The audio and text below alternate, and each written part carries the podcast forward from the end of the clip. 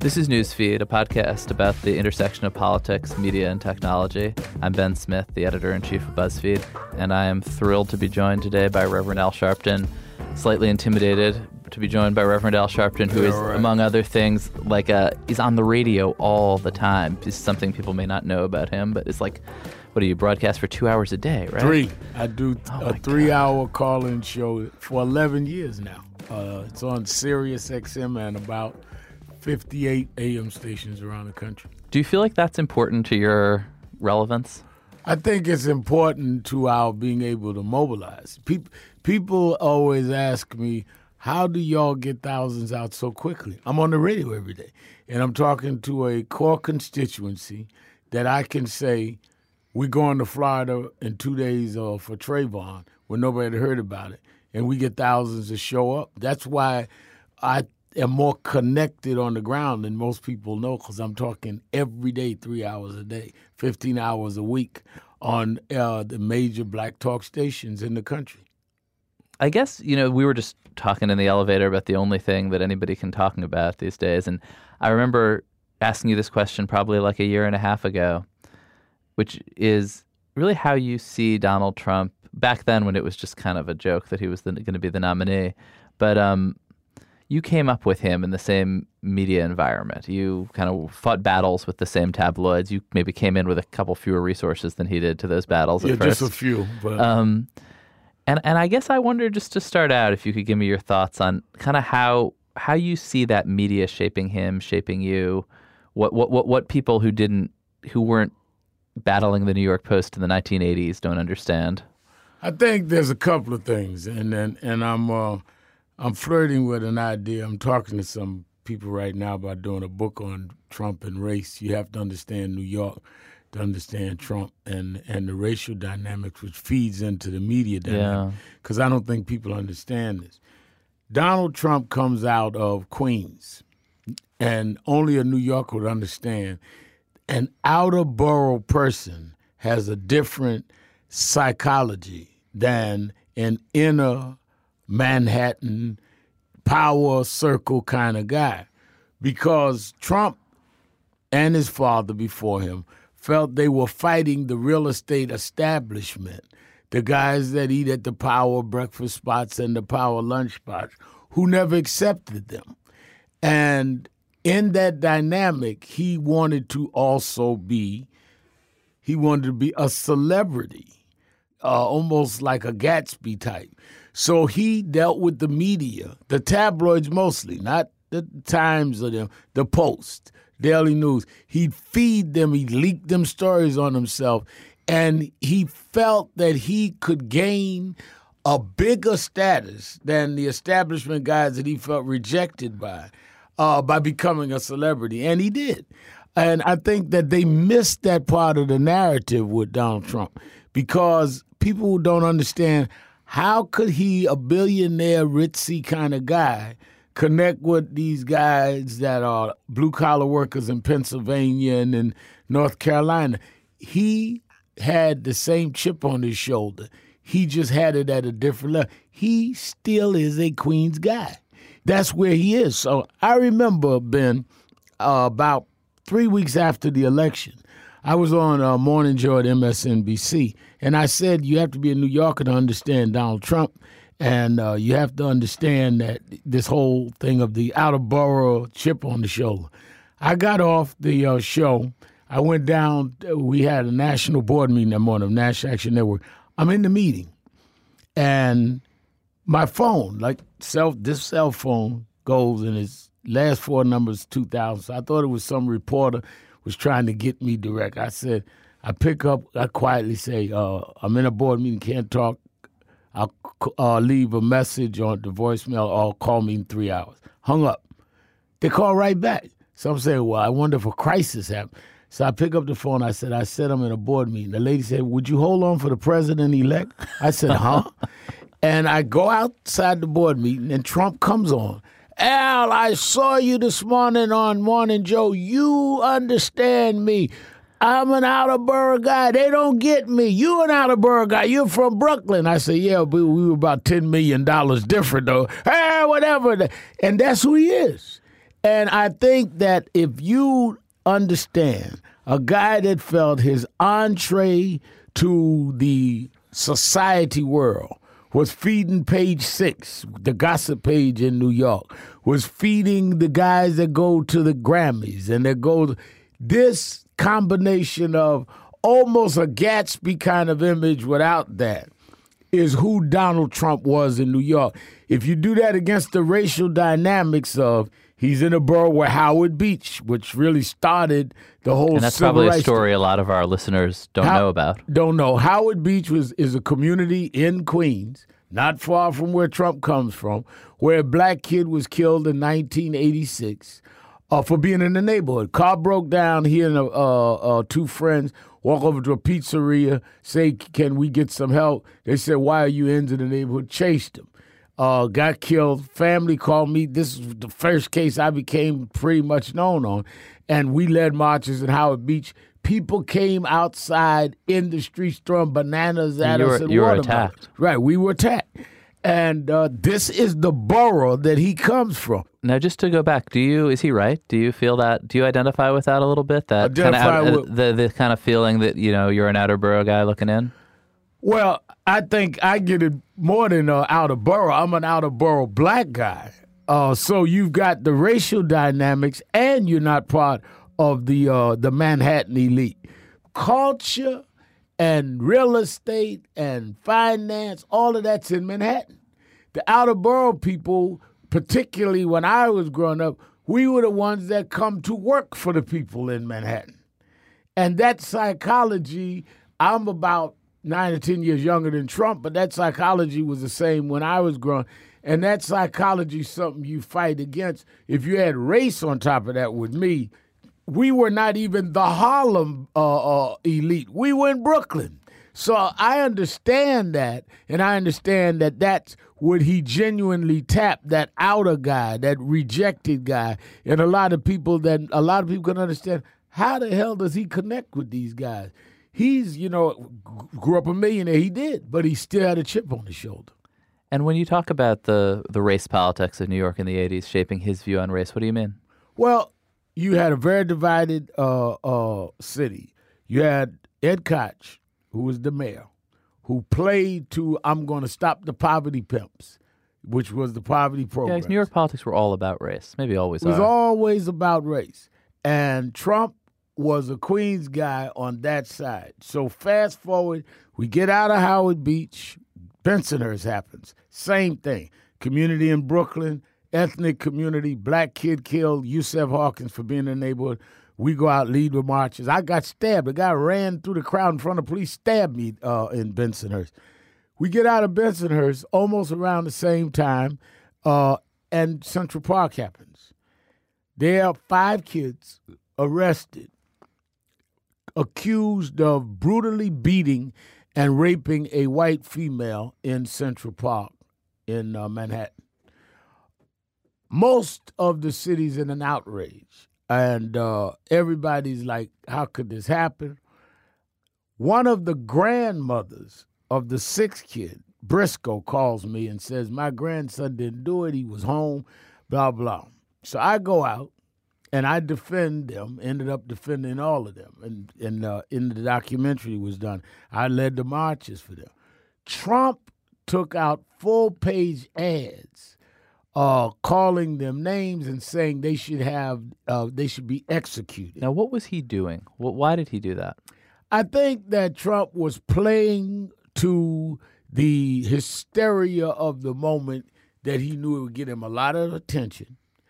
And uh, I think it would help him with the law and order police crowd. Because you, you got to remember now, he's building, he's dealing with construction sites. I marched on him and the Plaza Hotel. He owned the Plaza Hotel at the time uh, on behalf of these kids. And uh, 13, 14 years later, DNA proved that these kids are going to jail wrongly. And Trump, the difference is Trump never said he was wrong.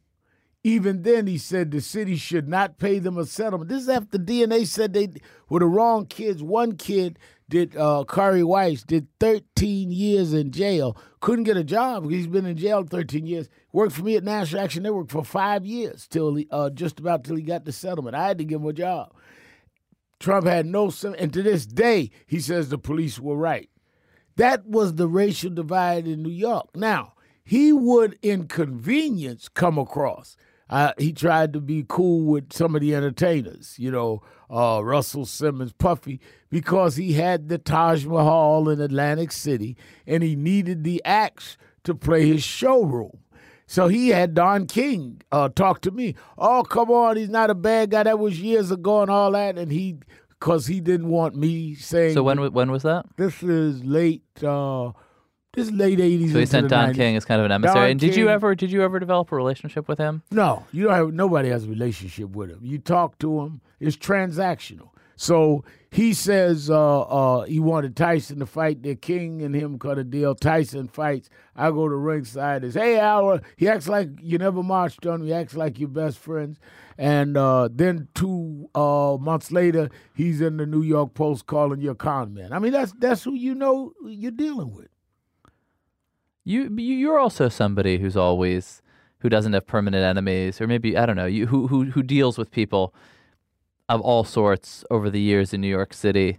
You've You been, you you you you, learn. you get mad you get mad at reporters. You still take their call in the middle of a board meeting. I mean, I, I feel like that is a little bit part of the same culture that I that, that you got to deal with. You got you know you may hate the New York Post. You got to deal with the New York No, I, Post, th- I right? think that it is part of culture, but I think that where we approach it differently. Like I said, he doesn't have to deal with race. He didn't have to deal with poverty. I did, but it's the same culture.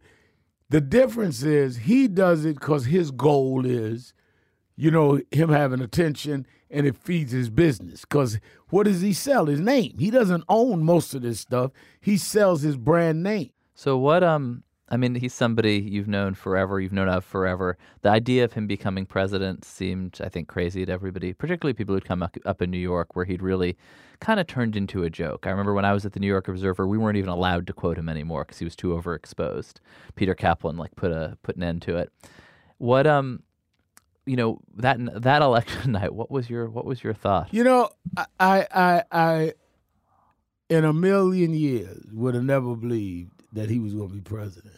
Uh, I had, I did a live uh, a- hit, as you call it, on MSNBC, and I was headed uh, home, and my girlfriend called me and she said, "You know, this is going to be history, first woman president." Sh you know, she'd met Hillary a few times with me.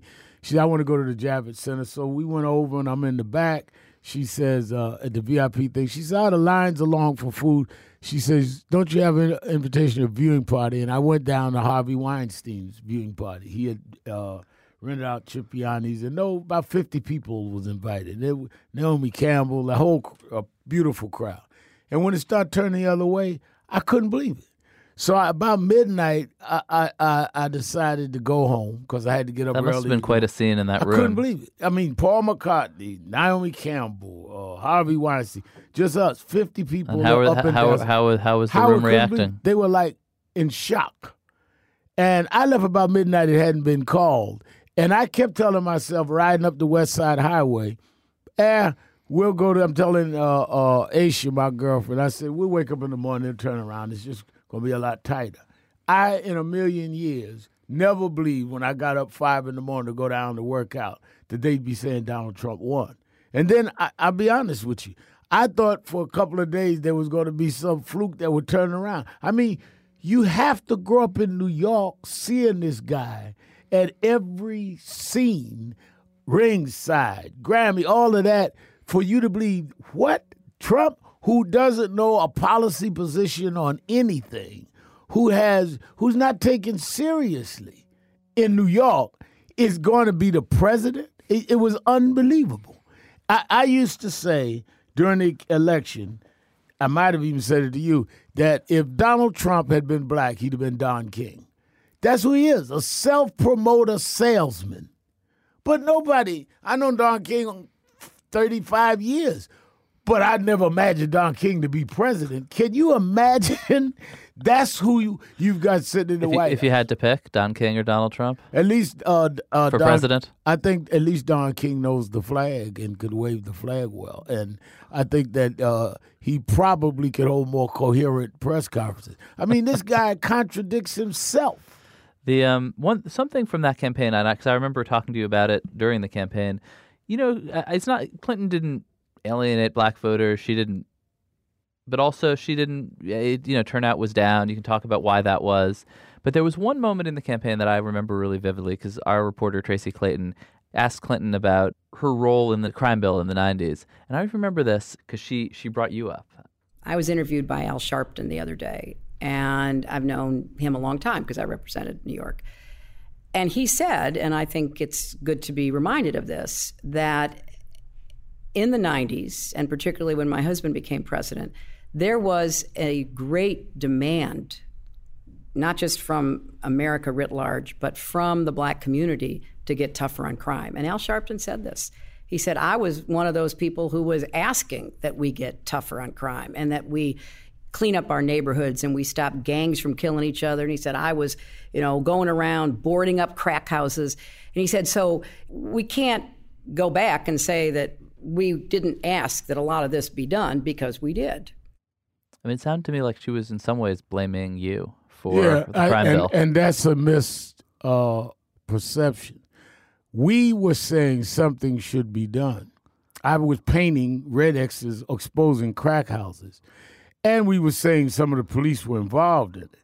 What she did not end saying, and I said in the same interview with her, is that when they came with the omnibus crime bill, we said, no, that's too far. You're going to have unintended consequences here. Because what our main objection was is how are you going to have mandatory time for a kid selling crack and not mandatory time for the guy with loose cocaine? There was no mandatory time for loose cocaine. You can't have crack without the loose cocaine. So we felt it was discriminatory. I marched on Bill Clinton about that and uh, uh, the 94 omnibus crime bill. And a lot of the Congressional Black Caucus was with Bill Clinton against us. We fought him on the crime bill. So she's right about the appeal. And I said that in the interview. Yeah, we wanted something done. We were never pro. It's always amazing to me when people act like we were, uh, we never dealt with black on black crime, as they call it, or we never were with the police. No, we wanted policing, but we didn't want to have people doing 30 years in jail which is what that crime bill did. So that's where I uh, was uh, split with uh, Mrs. Clinton on. And as you, uh, Ben Smith, uh, came uh, when I had about 450 ministers at the National Action Network luncheon at the Democratic Convention. Young and old. I had Mary Pat Hector, who was at that time 18, our national youth director, and all of the youth directors of traditional organizations. That was our problem. Her mistake was she did not mobilize in the black community. Let me tell you why. You were there. We had one of the biggest gatherings of black ministers and all at the convention in Philadelphia, right? They're all there. Mark Morial's there from the Urban League. The head of NACP's there. How do you not have Mrs. Clinton come by? and you asked her. We invited her. How do you not come by? These are the people that get your vote out. That's your base.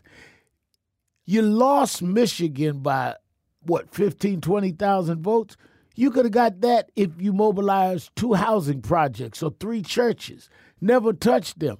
So, in many ways, I think that the whole question of, oh, we've got to reach out to the Appalachians and to the blue collar workers and stop the identity politics, well, that's one strategy. But what I'm saying is, you never worked your own base. You took your base for granted. So it's not that you need to go another way. You didn't identify with those in identity politics. And that's why you had the lowest turnout you had around blacks in a long time. She would call me, she came to my convention, but they never uh, engaged us in the campaign. And how do you decide that those that were part of what helped President Obama, all of a sudden you're going to flip the script, bring back your friends from the 90s whose Rolodex is outdated? And I think that's where they did the wrong math in the Clinton campaign. They assumed that we'll go get all of this because everybody will stay here young voters, black voters, Latino voters like Obama. And it didn't happen. Let's take a quick break. We'll be right back. I saw you tweeted and got maybe slightly beat up on Twitter about um about Roger Ailes. You said he'd been a uh, you didn't agree on much and you protested him at times, but um, but his impact on U.S. culture was undeniable. He's a study. I wonder what you meant by that. He's I a mean study. that if you really want to understand how this culture became so divided, Roger Ailes gave a media voice to the Archie Bunkers of this country. And that needs to be studied. As much as I disagreed with him, if somebody was able to penetrate, you need to know why. And, uh, you know, those that did not agree, I mean, Rachel Maddow said she considered him a friend, and certainly she didn't agree with him. Did you know him well? Did you know him through the years? I met him, uh, Geraldo, uh, who was was very supportive of me on something, would uh, uh, had me come to his house once, and Roger was there, and that's the first time we talked. That might have been 25 years ago, and every once in a while, before MSNBC, I would go do O'Reilly's show to debate him or Hannity, and I'd see Roger Ailes and we talk. And the funniest thing was uh, he would always tell me, you know, and he showed me a picture he took with Malcolm X uh, back in the day as a reporter. And I used to tease him. I said, So you're going to show me the Malcolm X picture? Why don't you show me the Nixon picture? I said, I think you might have interviewed Malcolm. You worked uh, and helped create Nixon. But you get to know people in this business doesn't mean that uh, y'all are allies because Fox News probably attacks me more than anybody in the last since their inception. But again, you don't take it personal. I learned as a kid. You know my story, Ben. I've been in this since 13. I learned as a kid that activism is like football. Half the crowd in the stands is going to cheer you, the other half is going to jeer you. You don't get intoxicated by the cheers and you don't get intimidated by the jeers. Your job is get the ball across the goal line. It seems like uh, the president of the United States does not see things quite like that. He seems to he seems to take this stuff pretty personally. He takes it personally, and I think part of it is he doesn't have a goal line he's trying to do. I gauge by did we win certain legislation? Did we in New York do stop and frisk down? Won that. Did we preserve voting rights and get the Justice Department under Obama to move? Did that. Did we start moving toward police reform? Did it? I'm, I've got goals. He has no goal. He's the goal. So therefore, everything is personal. I don't mind getting the crap beat out of me if I can turn around and say to Abner Louima, those cops went to jail 40 years. And we did. So if your only goal is you, yeah, we all have ego. Yeah, we like uh, uh, the spreads in Vanity Fair. But that's not the goal. That's a means to an end. To him, that is the end. So if you're attacking him, you're attacking his goal. With me, it's part of doing business. So when Ben Smith zings me on BuzzFeed or praises me, I gauge it on now, is that going to help us get what we're trying to do now against Sessions? That's how I gauge it. Because at some point, you get old enough and mature enough to understand why you out here. I think that the president was out there to win for Donald Trump. And now that Donald Trump has won the ultimate prize, he has no idea what he's going to do with it and why, which is why every day it's a policy change. I think he watches TV all day and everybody stays around him because they know that he'll change his mind. And that's scary to me for this country. It's scary, it's frightening. Just ask you a last question. We were talking about this before, but can you tell me a little about your media diet? My media diet, I'm a 5 I don't want to ask about your actual diet because it's too depressing for me. I'm a 5 a.m. riser. Uh, 5.15, I'm in the gym in my building. And 5.35, I'm on the internet. 5.35, 5.40. It's going how long I work out. I don't try to kill myself. And I go and first I'll Google up what's on the Central News and check it with Yahoo. Then I go to Huffington Post, BuzzFeed, Real Clear Politics. Uh, then I will go to Politico. Daily Beast. Then I will go to The Root, The Grio, News uh, One, Bossip, and Media Matters. They'll probably be surprised I watch all of that because I got to know what the millennials are doing. I got to know what old folks are. So if I just go to Politico, don't read BuzzFeed, I don't know what the younger people. I read it all. And the real magic to what I do is I go outside, get the car, act like I have no idea what all you guys said about me because I don't really care. well, thanks so much. On that note, thank you for coming on. That's a good way to close.